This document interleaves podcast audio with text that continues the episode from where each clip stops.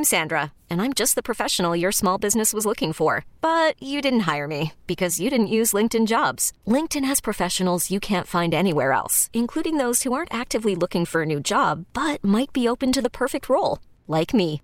In a given month, over 70% of LinkedIn users don't visit other leading job sites. So if you're not looking on LinkedIn, you'll miss out on great candidates like Sandra. Start hiring professionals like a professional. Post your free job on LinkedIn.com slash recommend today.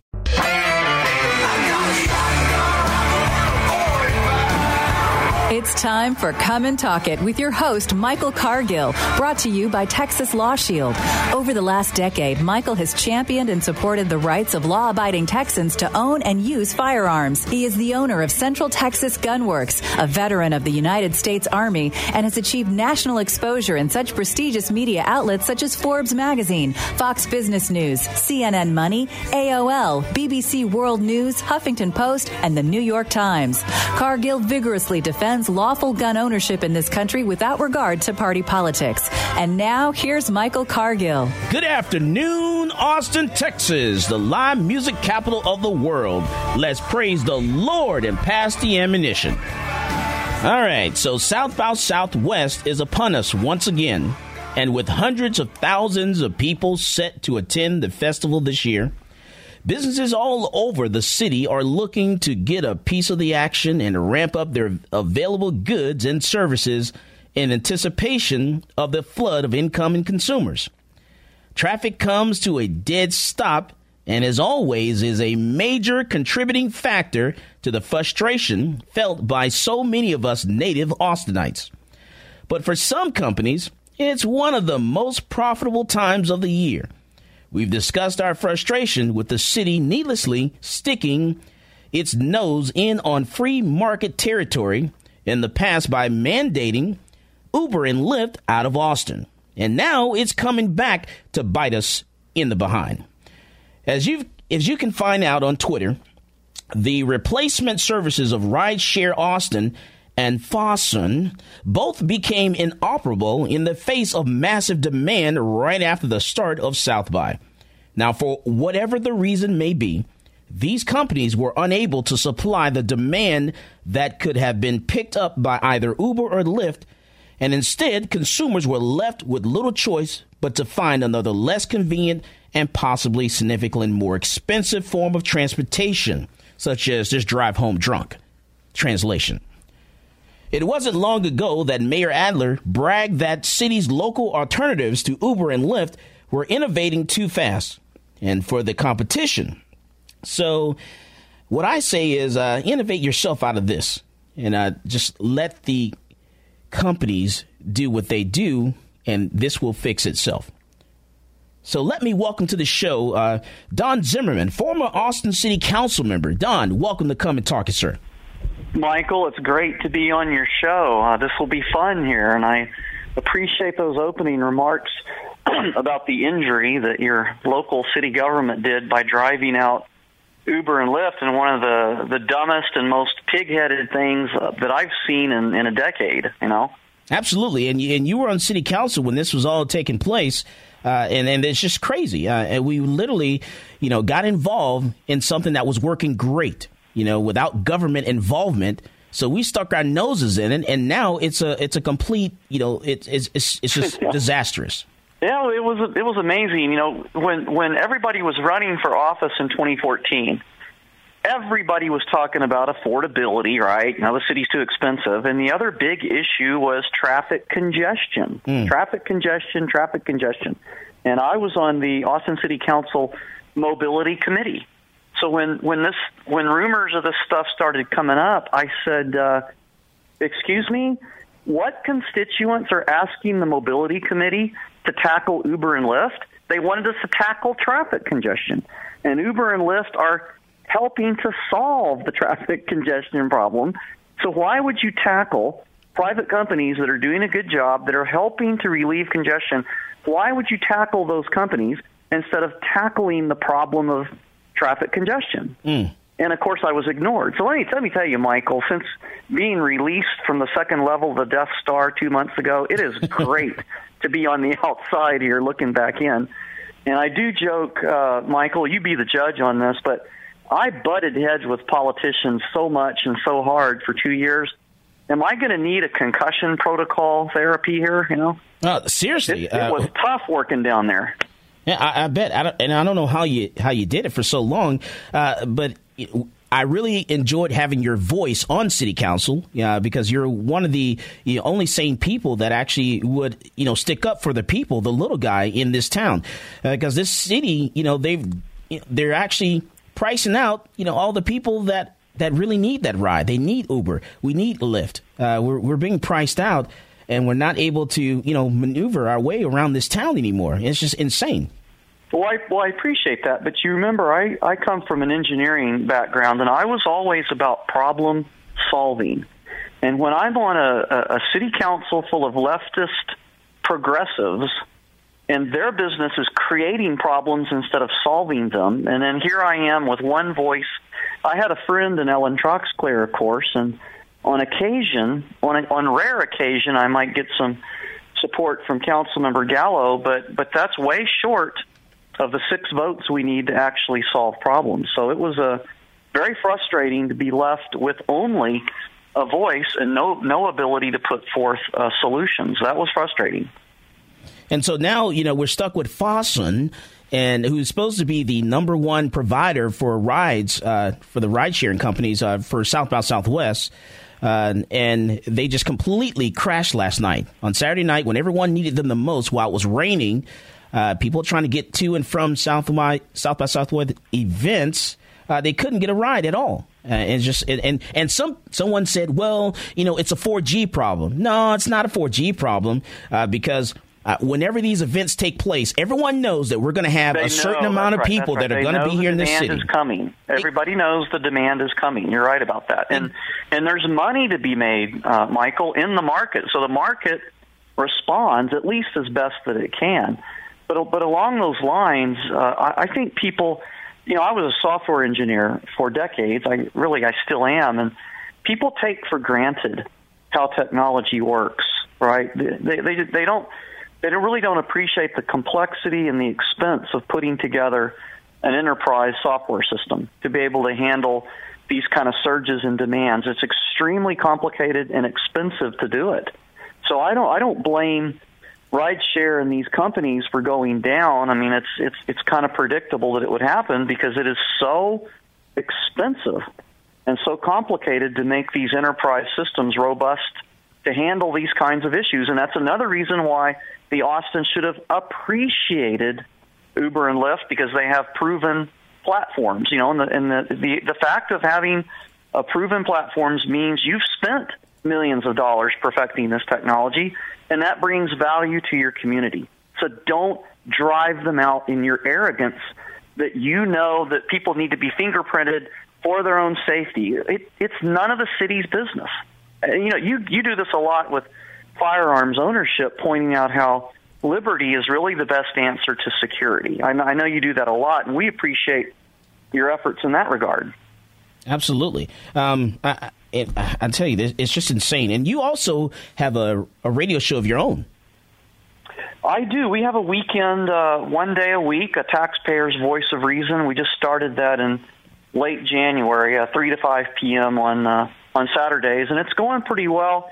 How long have you been on the radio, Michael? Oh man, I think we've been doing this for like four years, three years, or something About like four that. years now, yeah. And, and look, look at where you are now Mr. Cargill, compared to when you first started. And there's a dramatic improvement, wouldn't you say? That your, your skills now are so much better than when you started. So there's no substitute for experience when it comes to talk radio. And I think you're doing a great job over there on 1370. Oh, I appreciate that. And um, where is your radio show? It's on. Uh... Well, we're we're broadcasting on 11:20 a.m. The okay. Bridge. Yeah, and, and that that station came out of uh, AM 970 you know, years ago, 970 was uh, some Christian talk radio, uh, a lot of a lot of Bible preachers on it, and I believe 970 got eventually bought out by a, a Catholic organization, and mm. so some of the people on 970 kind of migrated to some other stations, and they eventually landed at 11:20 a.m. So it's a relatively new radio station and relatively unheard of. But uh, there's another, there's a five to seven talk show with Bob Phillips. He's a defense attorney, mm-hmm. so he's got a live uh, drive time show on 11:20 a.m. And by the way, I'm going to be doing that drive time hour next week as a guest host uh, for Bob Phillips. So, but but as you know, Michael, these talk radio venues are one of the best avenues that we have for promoting liberty. You know, in mass media is through talk radio yes, we have to reach as many people as we possibly can because there's so much that goes on behind the scenes that people are just not aware of. You know, you have things that go on at the Texas Capitol, um, things that are going on at the U.S. Capitol, uh, at Austin City Hall, and it's you know one of the ways that we have to reach people to let them know what is really happening out there. And speaking of what's going on at City Hall, what what is the latest on your efforts, I tried to help on this and didn't get far, but but your efforts to get those metal detectors removed from City Hall because they were illegally placed there. Yes. So we recently uh, received a letter from the Texas Attorney General's office because they actually reached out again to Austin City Hall and they sent a letter to the interim city manager, who is um, Elaine Hart. Elaine Hart, yeah. Right. So they sent a letter to her to let her know that, hey, you know, by the way, um, you know, this is still going on. Uh, there's still a, a, lawsuit, and this is as of July 8th of 2016. So the the clock is ticking. So basically, what happens is the city of Austin, and, and thanks to um, Don Zimmerman, you know, we actually got the 30.06 sign removed, but the city of Austin had been posting 30.06 signs for years, uh, prohibiting license holders from yeah. carrying. And so what changed in the law was that September the 1st, 2015, a law changed that said that, hey, a regular citizen can bring a complaint against a government agency that's posting a 30.06 mm-hmm. sign or 30.07 sign illegally.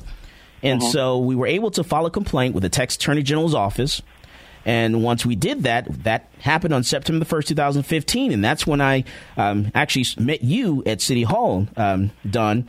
Uh-huh. And we, we were able to get the one 30.06 sign removed. But then after a couple days later, I went back to City Hall. And so they actually gave me verbal notice. So they verbally told me I couldn't come into the building, and they left. You know, the metal detectors are still there. So I said, "Well, why can I come? Why can I not come into the building?" They said, "Well, because we are now a courthouse. We're not City Hall anymore." yeah, yeah, pretty clever, huh? Yeah. So they they what what they did is they deliberately, you know, cordoned off a little area. I believe they have court uh, six times per year. Mm. Okay, six times per year. So it's pretty obvious that that was a deliberate passive aggressive move to put an unnecessary temporary courtroom in the building so they'd have the excuse to put a metal detector out and, and block people from exercising their right to carry. It, I, I got your listeners. A lot of your listeners already know this, but I need to emphasize that that what these bureaucracies are doing. It's kind of the deep state idea. They really are a lawless group of, of power mongers, and they do stuff that's illegal every day because they figured out that no one's going to stop them. Mm. And so the, the best you can do is kind of what you did and what I've done with suing the city on their illegal campaign finance rules, but you have to take them to court. That's expensive. That's time consuming. And the city bureaucrats are happy to use taxpayers' money to fight against you as a taxpayer. And what's the downside if they lose? Hmm. Nothing. Exactly. Right? If they eventually lose, they may have to get rid of that metal detector at the front door. But what did it cost them?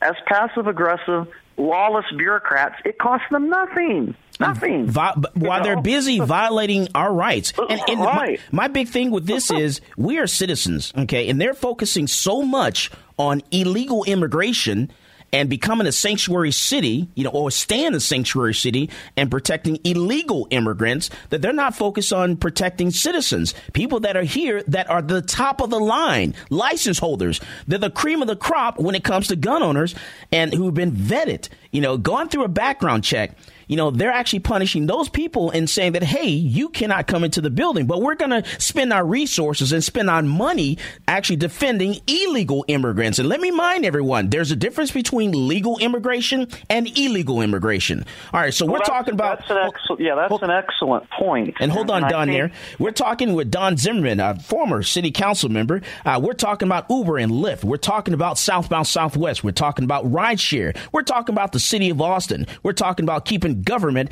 out of our business. This is Michael Cargill, and you are listening to Come and Talk It.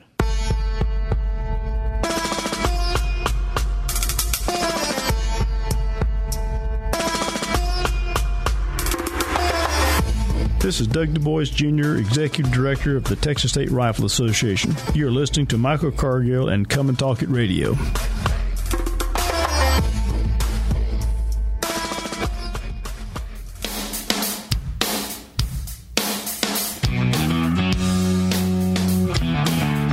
Welcome back to Come and Talk It. And now here's Michael Cargill. All right, so we're talking with Don Zimmerman, former city council member. We're talking about Uber and Lyft. We're talking about Fasten and some other ride sharing companies here and South by Southwest and how they just completely failed yesterday and failed every time we have a major event. Every time we have a major event, back when we had the um, F1 race, they failed then, and we have a short-term memory about these things.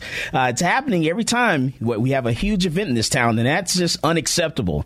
And this is what happens when government gets involved in e-commerce or gets involved in uh, just transactions. Period. All right, so uh, exactly right, Michael. Yeah, they don't appreciate the complexity of the technology that they would like to overregulate. Yeah. So, and then we're also talking about uh, Austin City Hall with uh, Don about the um, the 30.06 and 30.07 sign and how the city of Austin. Um, just refused to allow license holders to carry inside City Hall. So now they're saying they are a courthouse. So since they are a courthouse, uh, they can now prohibit license holders from carrying. And I disagree. so I filed another complaint uh, with the Texas Attorney General's office there and said, hey, that is an event.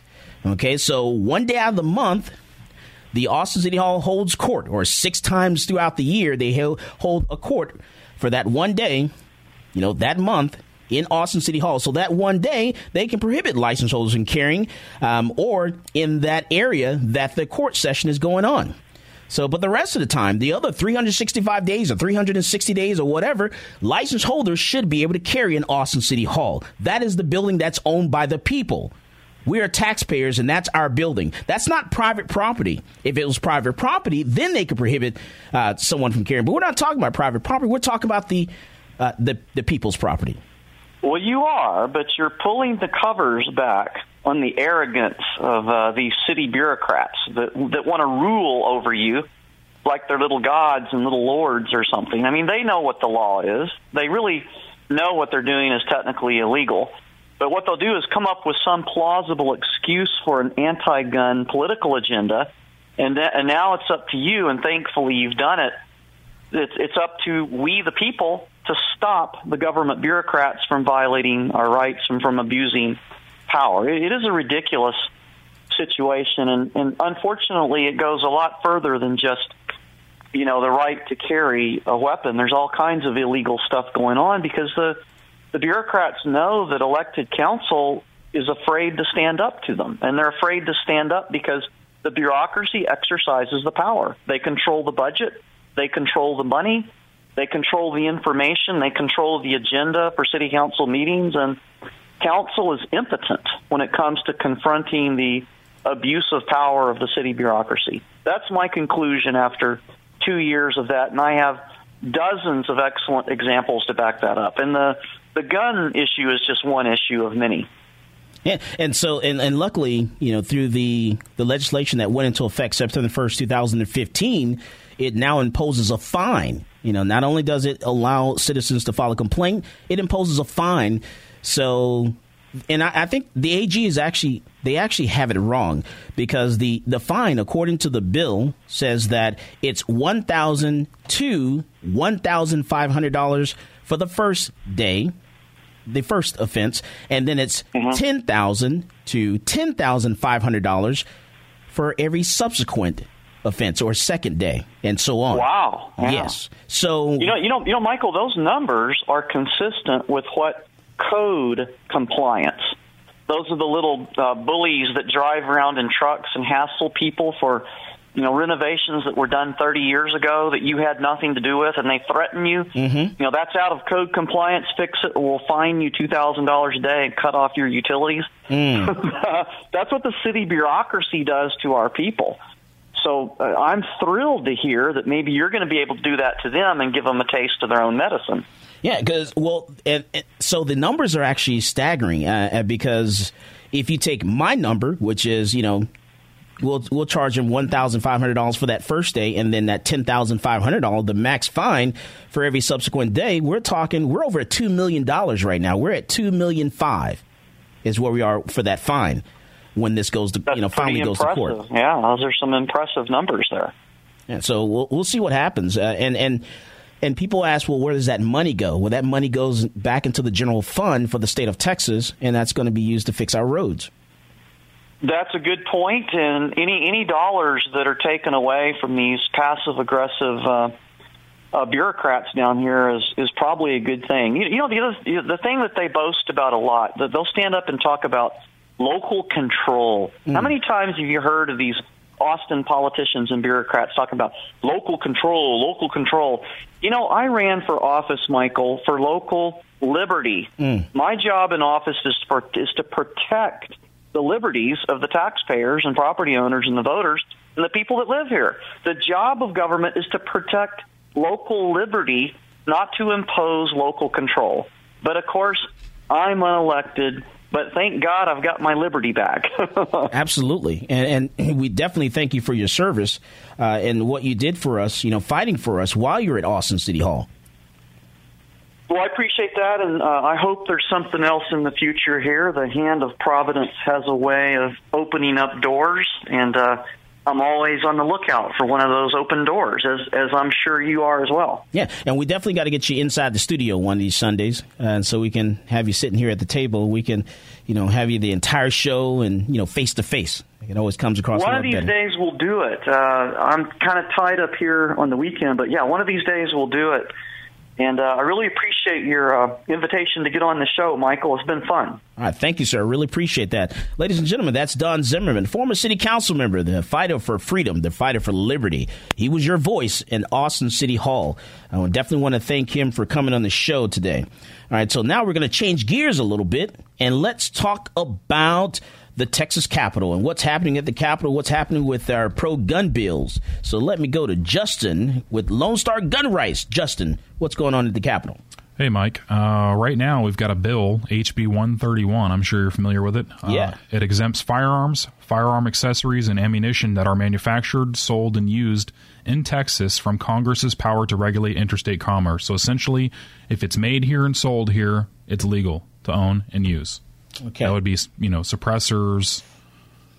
I see you, you got a weird look on your face over there, Michael. What's going on? Yeah, because I, I have a problem with that because, you know, all right, manufacturers actually, manufacturers and gun stores fall under uh, they have an FFL. They fall in the federal government. Correct. So, what I need someone to tell me is how's that going to work with manufacturers who have a federal, federal firearms license and how's that going to happen with gun stores? My uh, guess is you wouldn't apply for an FFL if you're making these particular items that were that would be selling within the state. So those items there will not be sold in any gun store. because the FFL. reason you have an FFL is so you can you can deal across state lines. Right. Correct. Correct. So so uh, my guess is only people that be able to participate in this to. De- to not see any type of fines or penalties or lose their license, my guess is you'd have to manufacture and not have an you FFL. Would, you couldn't have an FFL at all. I wouldn't believe so. Yeah. Yeah, but we're, we would not be the first state to pass this either. Uh, so several other states have passed interstate protection bills for firearms, uh, like Alaska, Arizona, Idaho, or Idaho, South Dakota, Tennessee, Wyoming, uh, Missouri, and Kansas have all passed these bills. Well, so you guys need to track this bill because if you're looking for an idea to do a startup, you know, start your own company, there's your idea right there. If this bill passes, you know, there's just there's no way an FFL dealer a gun store is going to be able to sell any of these items in their gun store uh, because they're going to have to follow the federal firearms license. uh, rules uh, of the ATF and the FBI. So that's going to have to be a, a, totally separate business. Well, if this sounds like a bill that you support, if you're out there listening, uh, there's a hearing for this bill on Tuesday, March 14th, 2017, 8 a.m. in the room E2.014. It's on the north wing of the Capitol. Uh, take the elevators down to level E2. And again, it's room E2.014. And that's Tuesday. Tuesday, 8 a.m. Yeah, so if this sounds like a bill that you uh, you want to get behind, go ahead and show up and uh, register your support. All this stuff always happens on my birthday, right around my birthday week. I swear. uh, all, all, the bills, all the gun bills, we, we, go back and forth to the Capitol. We work is that why? You, is that why you changed your birthday to, to last week? No, it wasn't last week. It's huh? Tuesday. is that why you're giving people false information? No, see, it, was, it wasn't last week. It's Tuesday. I'm not going to tell you what year. You know. Oh man. but definitely. All right. And so, what other bills are out there? Uh, well, the deadline for filing bills was the 10th was so Friday. That was, was, on Friday. It was on Friday. And so. people were actually walking around the Capitol on Friday trying to get, you know, oh, reps oh, and state senators to actually file a bill for them. And they were begging, you know, please file this bill.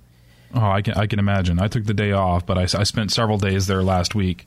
Uh, pushing for constitutional carry, but uh, and I get I get pulled in like all these different directions. I, I you know was on Friday I was with the Log Cabin Republicans of Texas.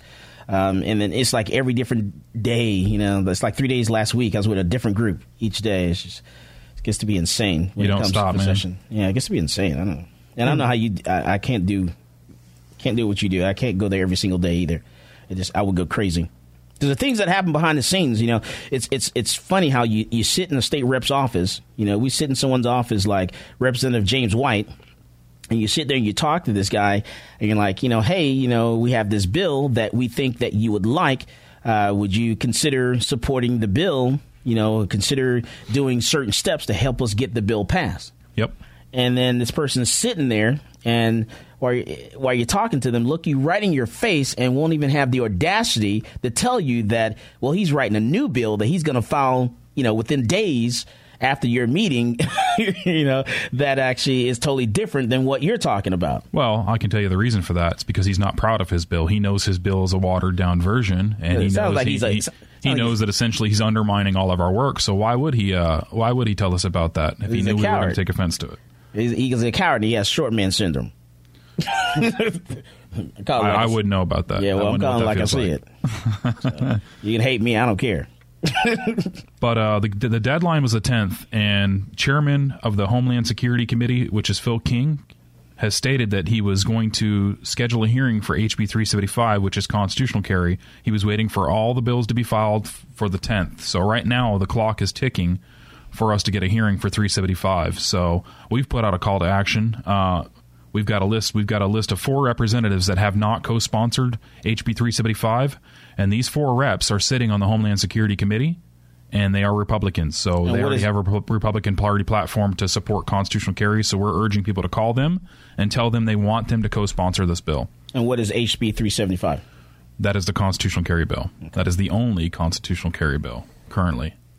Okay. So. Now, and, and there and there, there are a lot of different other bills. There's a lot of little small bills. There's a bill that you know takes care of EMS and allow EMS uh, first responders to be able to carry while they're working. Uh, there's you know some other bills you know that take care of uh, activities, school activities. I wish someone would have filed a bill to actually clean up campus carry, and I don't understand why we couldn't get anyone to file a bill to clear up campus carry, especially since we just had a young lady um, sexually assaulted uh, near the uh, well in West Campus of University of Texas campus. So, but you know, we didn't have anyone to actually you know give us a cleanup bill, which is actually pretty sad because there's some work that we need to get done um, there in, in cleaning up campus carry for sure. Definitely, it's just it just comes down to what it, what is it that we can prioritize, and what do we think that we're able to get as many people as possible but behind. You know, that's what frustrates me because it's sad that we have to do that. We have to prioritize. We have to beg. Well, Master, sir, can we please, sir, can we have this one here, sir, this year, and we'll wait uh, two years later, sir, please, Master, sir. You know, I, that really irritates me because we are in Texas, and Texas is supposed to be the pro gun state. And it's really not that pro gun. You know, Texas, we have a Republican governor. We have a Republican lieutenant uh, lieutenant governor. We actually have a Republican controlled House, uh, a Republican controlled state Senate. And we have to fight tooth and nail to get a pro gun, a pro 2A bill passed in the state. And I don't understand that. Meanwhile, they all campaign on being pro gun, but when it comes time, They talk that talk, but they don't, definitely don't walk the walk. when it comes time to getting their, their names or signatures on bills, it's like pulling teeth. We, I mean, literally, we beg and talk and sit down and talk to these people, catch them wherever we can possibly catch them in the restroom, um, at different little functions, and say, hey, you know, what about uh, this bill? What about taking care of EMS? What about taking care of school activities? Uh, what about, um, you know, doing some cleanup work with Campus Carry?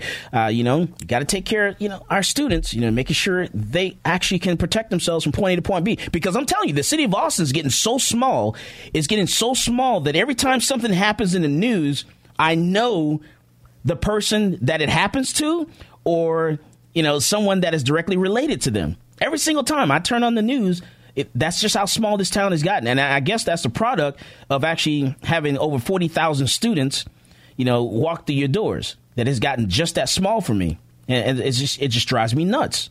Well, I'd like to do this real quick, Mike. I'd like to give the listeners some homework.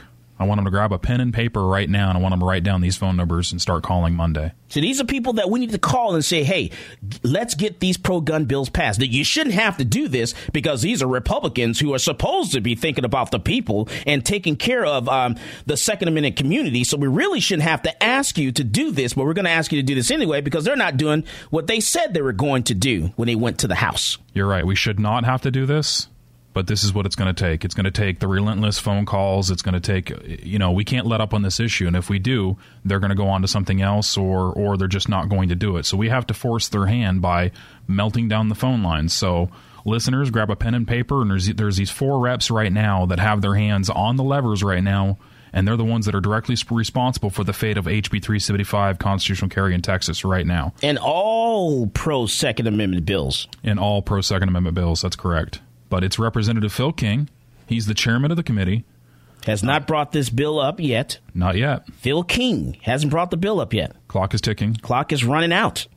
The his number is 512 463 0738. Give him a call first thing in the morning. Tell him you want him to co-sponsor the bill and you want a hearing on the bill. Light him up. Representative Phil King, let's light him up on Monday.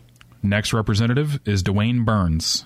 His number is 512 463 0538. Call him up tomorrow morning. Tell him you want him to co sponsor the bill and you want a hearing on this bill. Come on, DeWayne. Do what you're supposed to do, son. The next rep is Justin Holland. His number is 512 463 0484. Call him tomorrow morning. Tell him you want a, uh, him to co sponsor HB 375 and you want a hearing on HB 375. Shame, shame, shame, Justin, shame. The, the last rep is going to be Representative John Wray. His number is 512 463 uh, 0516. Call him tomorrow morning. Tell him to co sponsor 375 and tell him you want a hearing for HB 375 as well. Absolutely. Shame, shame, shame. And again, I, want to I want to emphasize that these- Shame. Shame. Shame. On you. We have to go through these measures to get a pro Second Amendment pass in the state of Texas. Shame, shame, Shame. shame, shame. shame.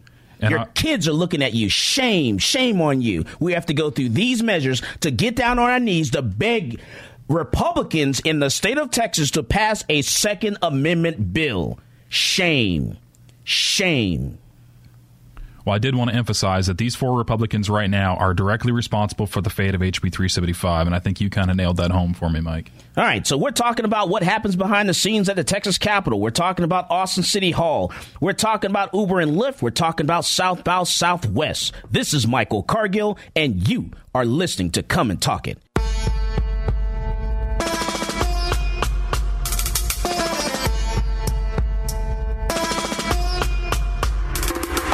Peace, this is Maj Toure. You're listening to Come and Talk It Radio with Michael Cargill.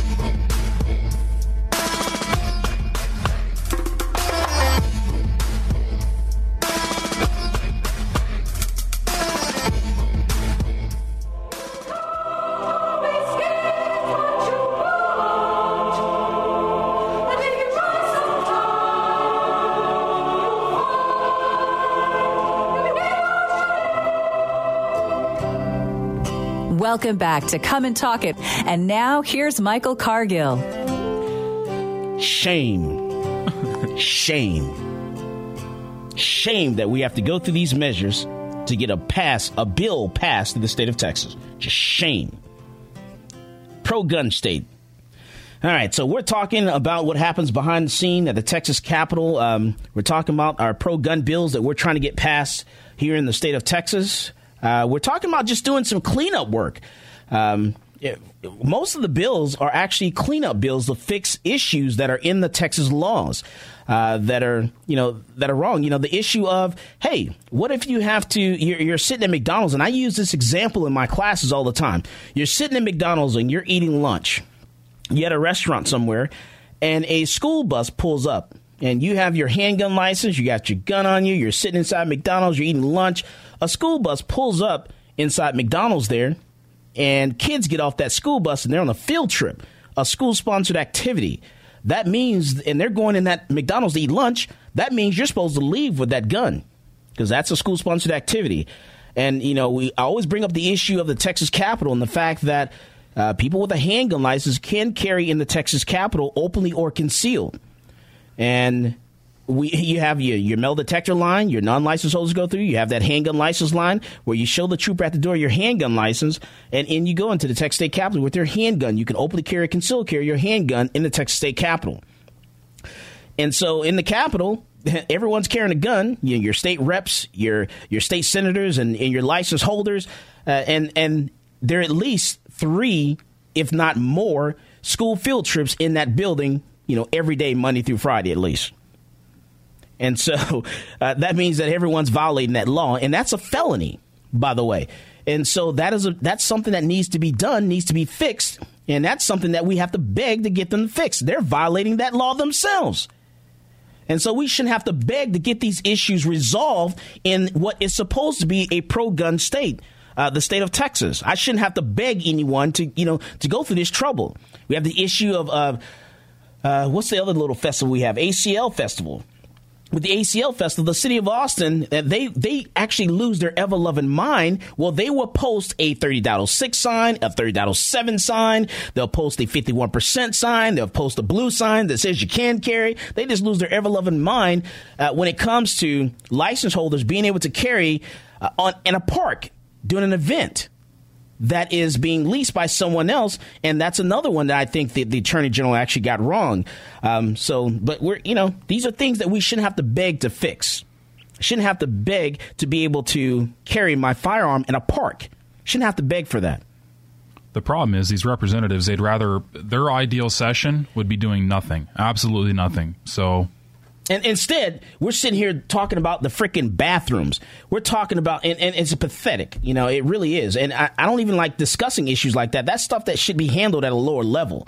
You know, that should be handled at the state level. It shouldn't be handled at the federal level.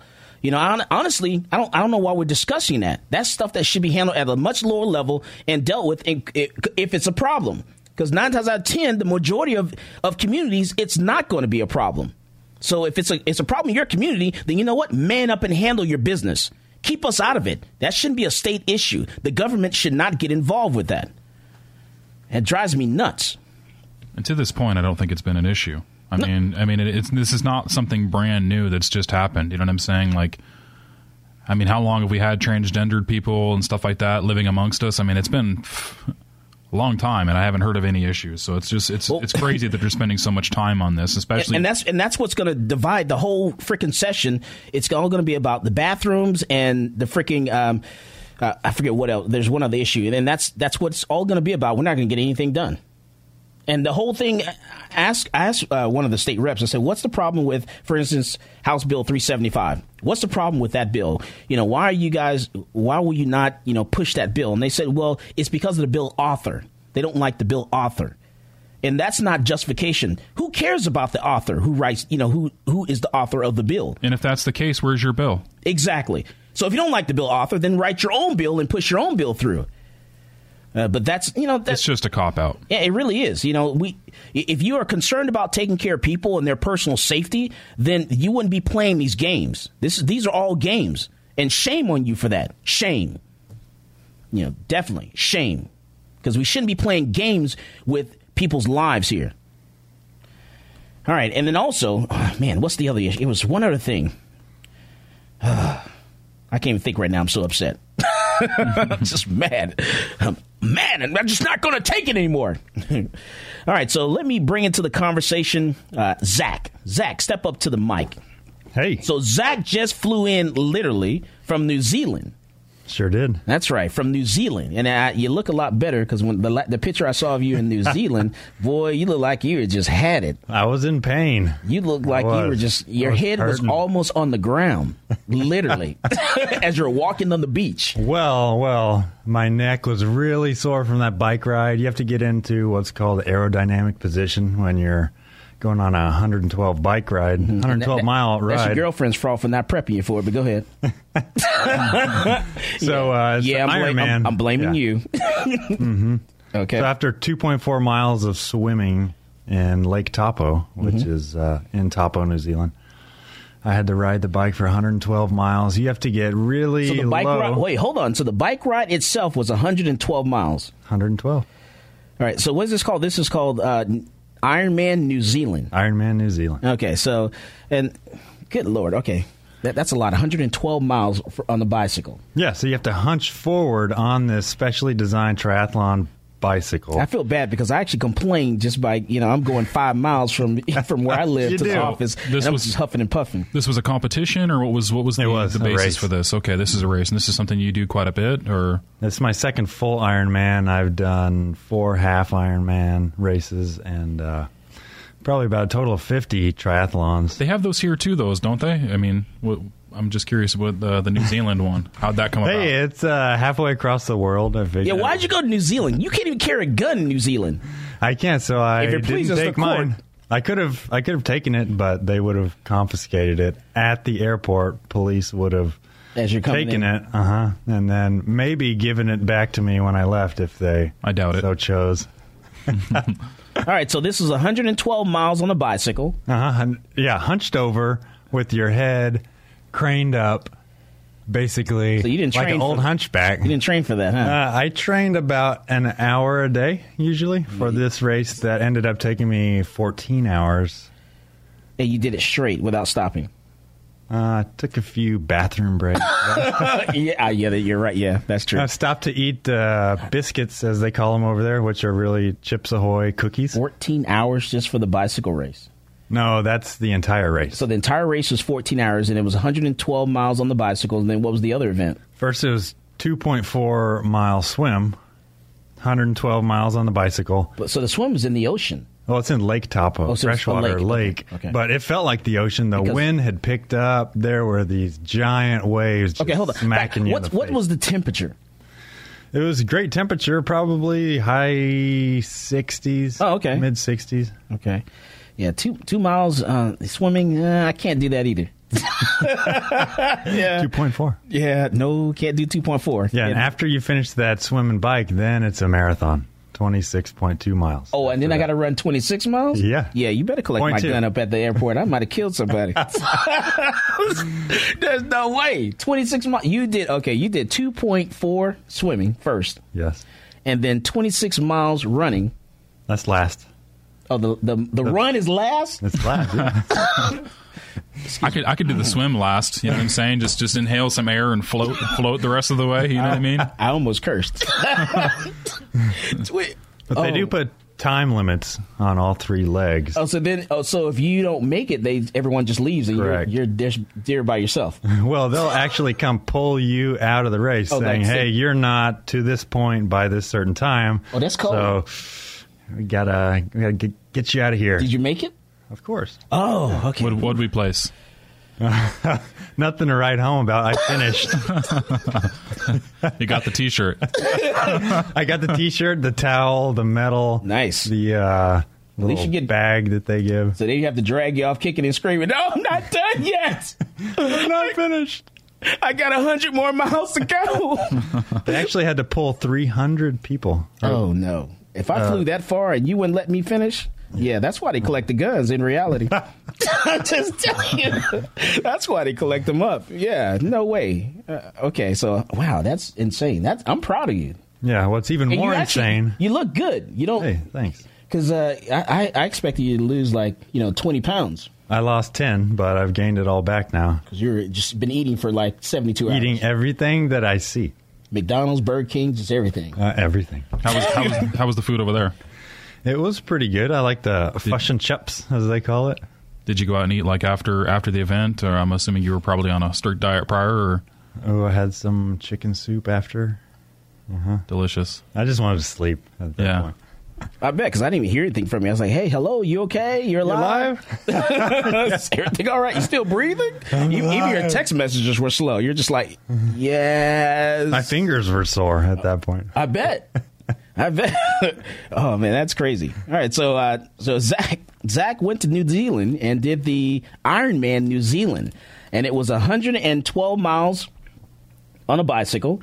But first, she did a 2.4 miles. No, Yep. 2.4 mile Correct. swim 1st then 112 miles on a bicycle, Yep. and then 26.2. on the run. 26.2 mile run after the bike ride. Yeah, now I got the itch again. I want to go to Ironman Australia. May 7th.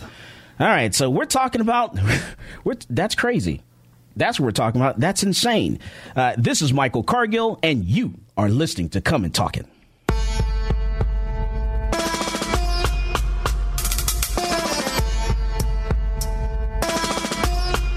Hello, this is Gerald Daugherty, and I'm the Precinct 3 County Commissioner here in Travis County, and you're listening to Come and Talk It.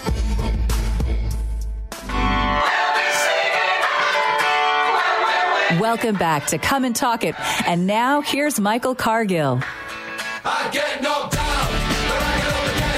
All right, so get knocked down, got to get back up again. So Jim, Jim Phipps says, uh, Michael and Justin, I won't call in. However, we aren't communicating well with the legislatures. Uh, it is not due to the lack of work by either both of you or Rachel. Uh, we need to do things differently and maybe concentrate on one bill as a unified group, not as many groups for 2A and constitutional carry. Um, Actually, uh, I, I kind of agree with that a little bit. We do need to work more uh, unified. I think that's what the problem. But there's there's a problem with Not everybody has the time to spend at the Capitol right now. And to my knowledge, I've been at the Capitol more than any other gun rights organization that I've seen. Period. And not everybody has the time to do that. Right. Not to mention, unfortunately, some of us are okay with watering stuff down, or you know, some of us, some some people think the issue is that you know the bills. Uh, asking for too much at once, you know what I'm saying? We don't we don't all have the same philosophy is what the problem is. You know what I mean? So, uh, as far as getting us all to, together as one large group, I mean, we're, we all want to go the same direction. I think that's as as much of a group as you you're going to get to get us to lump into. Unfortunately, you know. right, yeah, because you and you got your older generation, you have the younger generation, and then and then the other people are trying to get you know different little things. There's there's also some knife stuff that certain people are concentrating on as well. So some people are more concerned about knife stuff than anything else. Um, Which so, we just testified at a hearing last week for a knife bill to get rid of the double edge uh, qualifications or to make missed it so where that one. daggers were legal. What day was that? I missed that. Totally missed that. I see Tom is listening right now. If he writes me right now, he'll know because he's the one who went there on our, our behalf and testified on it. Yeah, I totally missed that. But it was last week. Okay. Had to be on the Thursday or a Tuesday. Yeah. Okay. Yeah, I don't know. All right. So, uh, so Zach, and and the reason I'm bringing Zach in, you know, Zach is my one of my personal trainers. So, Zach, you know, how does one prepare for this race in New Zealand? There are a lot of different ways, very few correct ways. Do you think you were well prepared for it? Uh, I know that I wasn't optimally prepared, but my goal wasn't to beat the pros. Translation: Nope. Were Get you pre- were get you prepared. were you uh, doping your blood? you, you didn't dope it up. Were you for Actually, your- a lot of amateur triathletes do that. freeze their blood and then Well, back in? Oh, there's some pros that do it as well. sophisticated ways. Yeah, we pros have- get tested more. I think we have one in Austin that did that. Well, what you got to do is you, you've, you've got to you've got to work out at sea level, and then you have to go up into the mountains and, and, and spend the night. Basically, I think, from what I understand, in order to increase That's your one way to do it. And they Yeah. make these uh, tubes and tents that you can get inside that I've simulate that. They actually pull the oxygen from the air So did you? inside. So did you try some dope? I did not. You didn't? I did it all natural. Oh man, darn, that's no fun. Lots of chicken breast, uh, chicken nuggets. Mm. All right, eggs. Eggs, lots of eggs. Lots Yeah. of eggs. Okay. All right, and then, w- w- now, what were the people like there? Sorry. People were great. Oh, I love the people of New Zealand, Australians. Such great people in Australia. we need to let your girlfriend know that you know. Go ahead. We'll be moving soon. Yep. Yeah, without her. Go ahead. I'm sorry. Uh, I digress. But uh, Australia really reminds me of Texas a lot. Really? Yeah, the people are really friendly. It's uh, kind of the outback, you Hmm. know.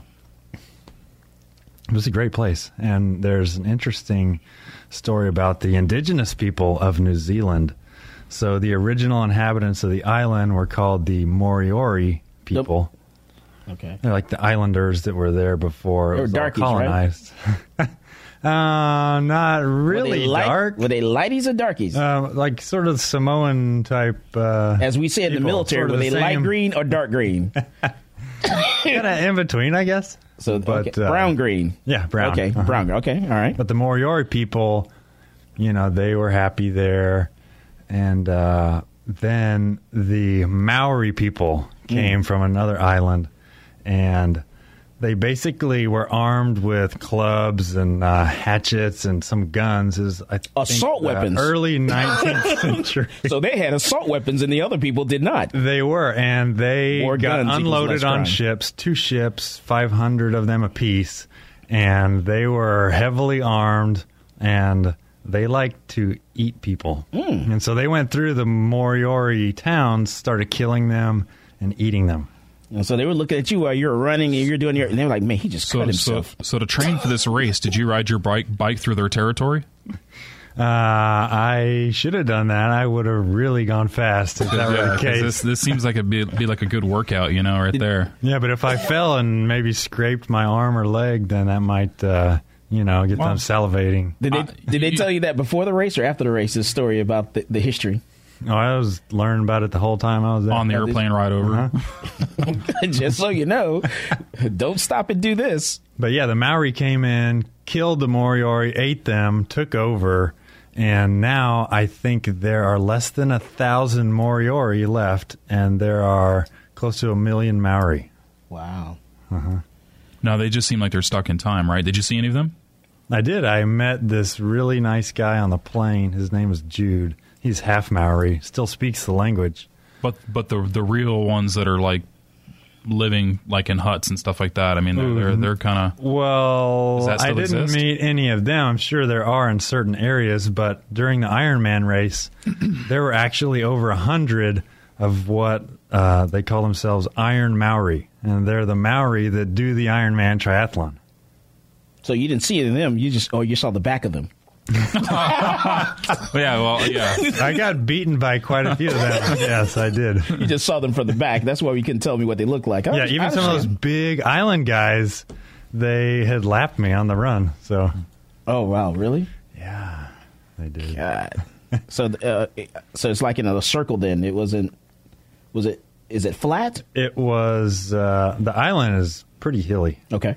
The course was a little bit hilly, not too bad. Yeah, it, it makes a difference. They can train as they fight, so they know the the area, so they can run the course, run the route. You don't know what to expect. This is your first time doing it, right? Correct. Okay, so next time you'll be a little more prepared when you do it. What next year? Uh, maybe might go sorry, somewhere else in the world. As Sphincter says, what next year? uh, yes or no? Uh, maybe not New Zealand, but I'm sure. Okay. some race somewhere. Just checking. You could. You, okay, what's the next race you're going to do? I am seriously considering Ironman Australia May 7th. So that put me right back there. What's it cost for a plane ticket over there? Anywhere from 1200 to 2500 For a round trip. economy round trip. Uh-huh. And you went with the whole family, right? Uh, your dad went with you. No, this time my brother went. He competed in the race with me. Did he finish? He did. Uh-huh. He, he- so he made it. Okay. Yeah. Before you or behind you? Uh, he was behind me. Oh, okay. But we did see each other on the run, and we stuck it out for a while and kind of helped motivate each other because it was near the end, and we were both just destroyed, ready. Yeah, because the Uh, run is the last part. Oh, it was brutalizing, demoralizing. Yeah, Can you win any Why money? you say demoralizing? because I was hurting so bad, I didn't know I could hurt that bad, and So I could have beat you doing that run. No. No, not even that. Sh- show, up, show, show up fresh at the end. like, let's go. What's the problem? Your Move it. last half mile. Let's go. Train the trainer. let's do this. So, do you, can you win any money if you if you win or if you There's a for the pros. There's a forty thousand dollar purse Oh wow! Oh, Okay. wow. For the pros, for the pros. Yeah, and the amateurs. Uh, they really race for What are they- I a mean, this- Kona spot, is what it's called. What do they cons- what do they constitute as being a pro? What is that? What exactly does that mean to them? Well, you have to Be sponsored? basically kick some butt and do really well in certain races where you can earn your pro card if you Gotcha. finish as an amateur within uh, X amount of percent time So you have to behind the in fastest You have to pro. compete in a certain number of these at a certain level before they consider you a pro. Uh, yeah, and you have to get certain times. There are sort of benchmarks that you have to hit, and then they say, "Okay, now we'll give you a chance to race with the pros." Any you feel like getting there?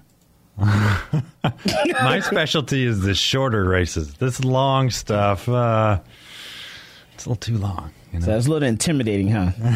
it was. A, I actually, the words you used were demoralizing. yeah, I did.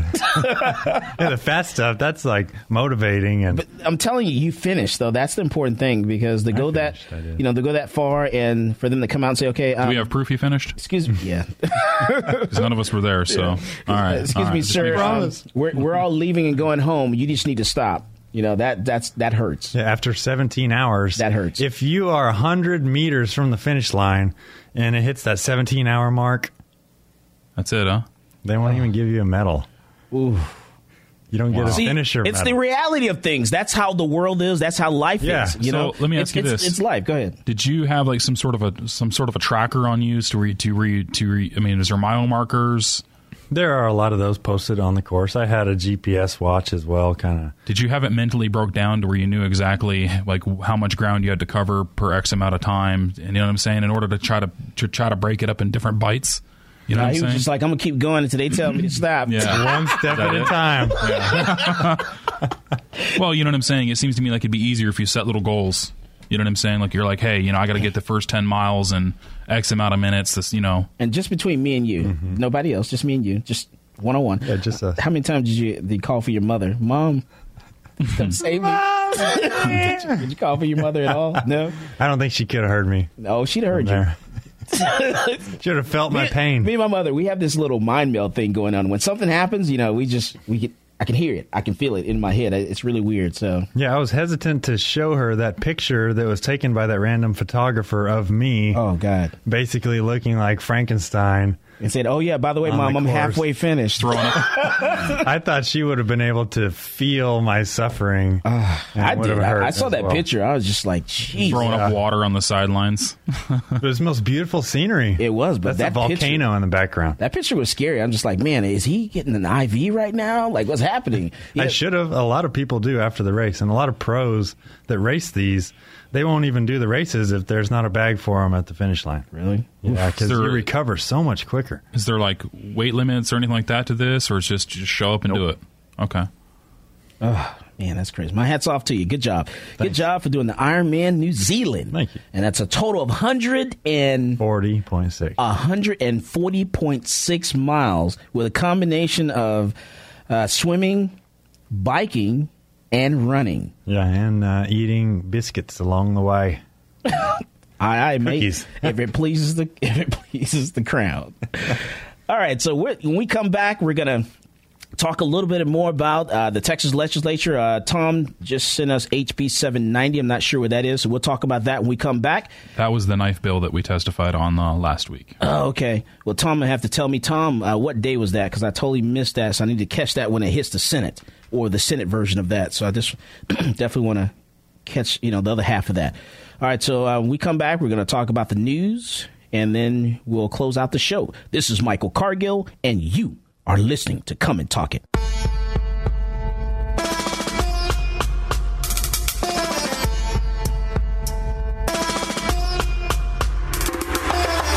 Yo, what's going on, guys? It's Jack Jones here, and I get my gun news from Michael Cargill on Come and Talk It. We're making our fame. Bonafide hustler, making my name. Welcome back to Come and Talk It with Michael Cargill. We're talking all things firearms. Now, here's Michael Cargill. Now it's time for GGN Global Gun News. Global Gun News, sponsored by Central Texas Gunworks, the largest online gun store in Texas. In the news, New York State Democrat Felix Ortiz has introduced a bill this session that would mandate insurance for firearm owners. This is not the first time Ortiz has supported such legislation. Back in 2013 and in 2015, he introduced similar bills, and newly registered firearm owners will now have to purchase insurance to cover themselves, and they got to get $250,000 worth. So if you are already a registered owner, you would have 30 days to get the insurance needed, or your rights would be revoked. Uh, Ortiz justifies uh, the bill in the official New York legislative page by stating that injury and deaths by gun has increasingly become a problem in New York and around the U.S. So, in the wake of recent mass shooting incidents in Aurora, Colorado, and Newtown, there has been a nationwide attention on gun control and public safety. This insurance policy will also serve as an incentive for firearm owners to implement safety measures in order to conduct the activity as safely as possibly and only when necessary. And of course, the Brady campaign has praised the legislation as innovative. Ugh, definitely losing his mind. Rambo weapons. Military researchers at the U.S. Army Armament Research Development and Engineering Center, uh, or ARDEC, collaborated with the Manufacturing Technology Program and have created something straight out of a sci fi movie. Homemade grenade launchers. That's right. Using the long existing and recently pop- popularized technology of 3D printing, researchers are where they're able to manufacture a multitude of 40 millimeter grenade launchers in just a matter of hours. The weapons are made from a variety of methods, but have been said to reach muzzle velocities within 5% of the production model, and it has resulted in no signs of degradation after 15 shots. Now, the model was improved upon with help from the 82nd Airborne Division Parachute Infantry Regiment. The results was a standalone kit for the weapon, aptly named the Rapid Additively Manufactured Ballistics Ordnance, or RAMBO. It was described as the height of a new era of rapidly developed, testable prototypes that will accelerate the rate of researchers' advancements. Chicago's week long streak. This Monday was the end of Chicago's longest homicide free period of time since 2013.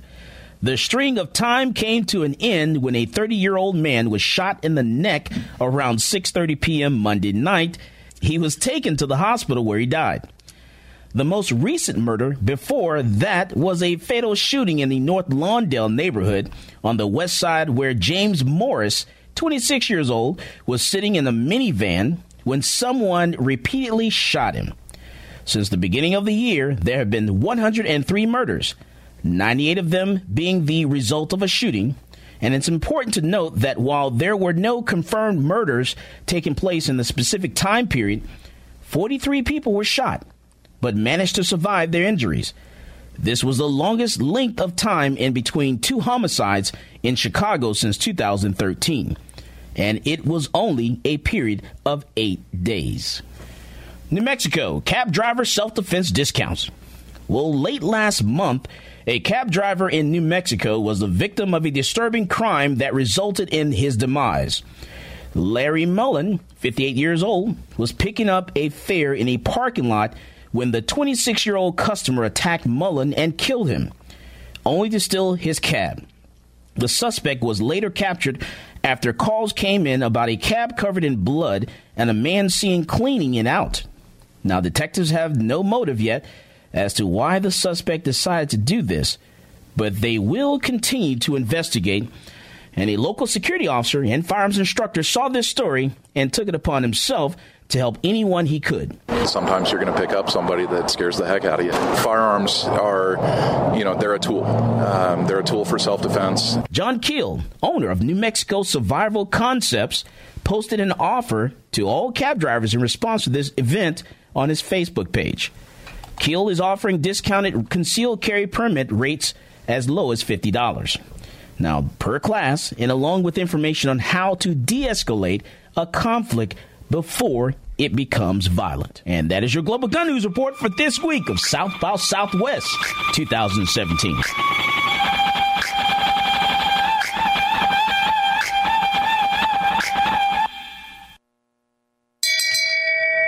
Shame.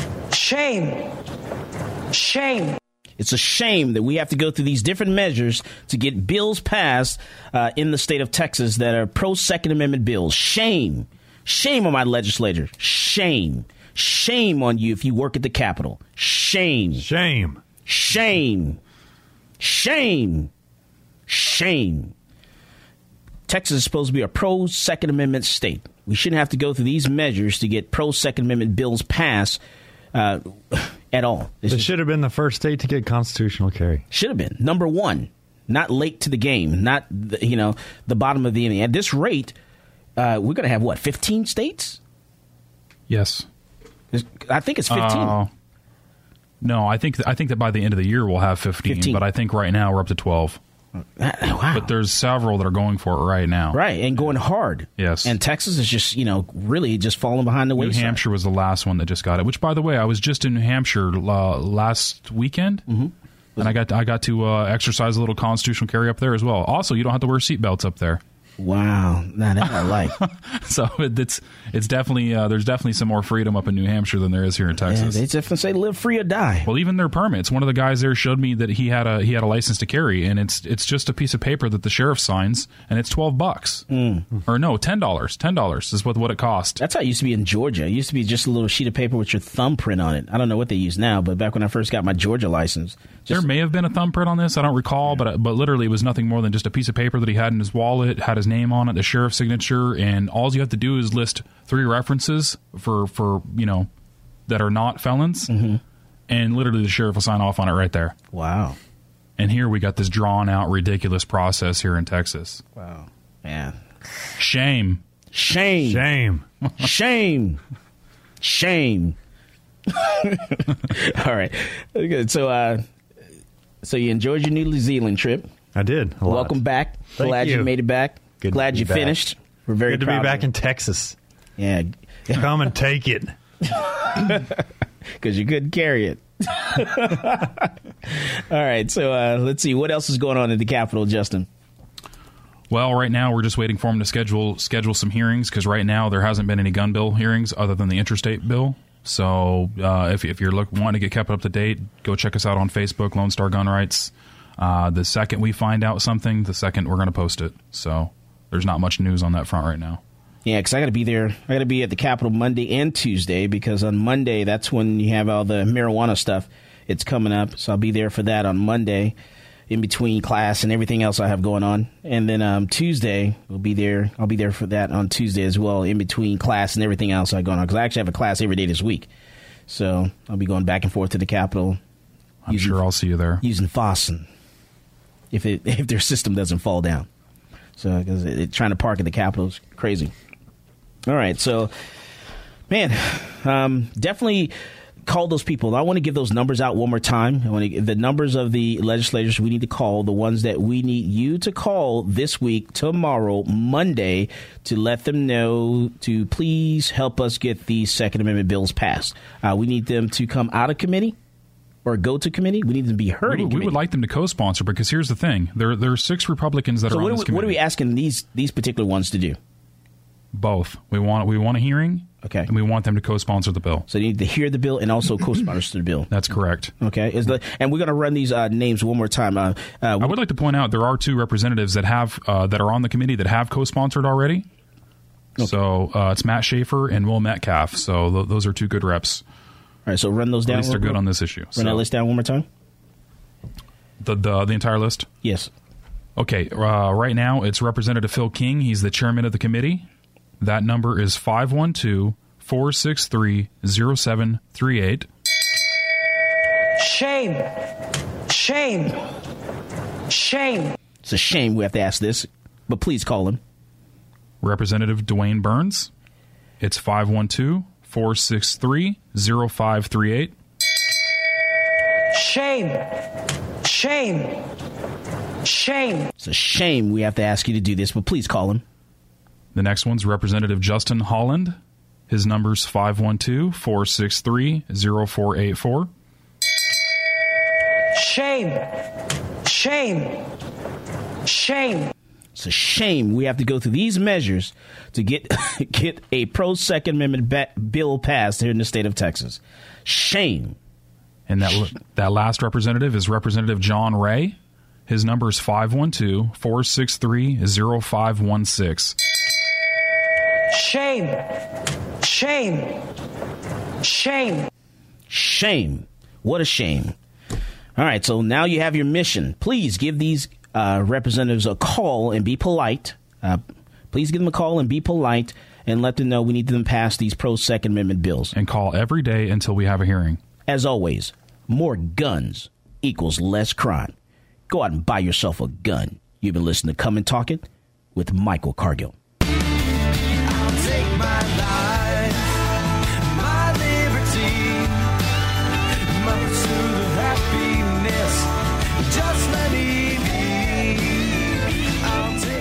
This episode is brought to you by Progressive Insurance. Whether you love true crime or comedy, celebrity interviews or news, you call the shots on what's in your podcast queue. And guess what?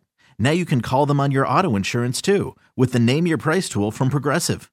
It works just the way it sounds. You tell Progressive how much you want to pay for car insurance, and they'll show you coverage options that fit your budget.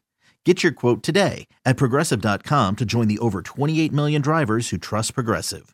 Progressive Casualty Insurance Company and Affiliates. Price and coverage match limited by state law.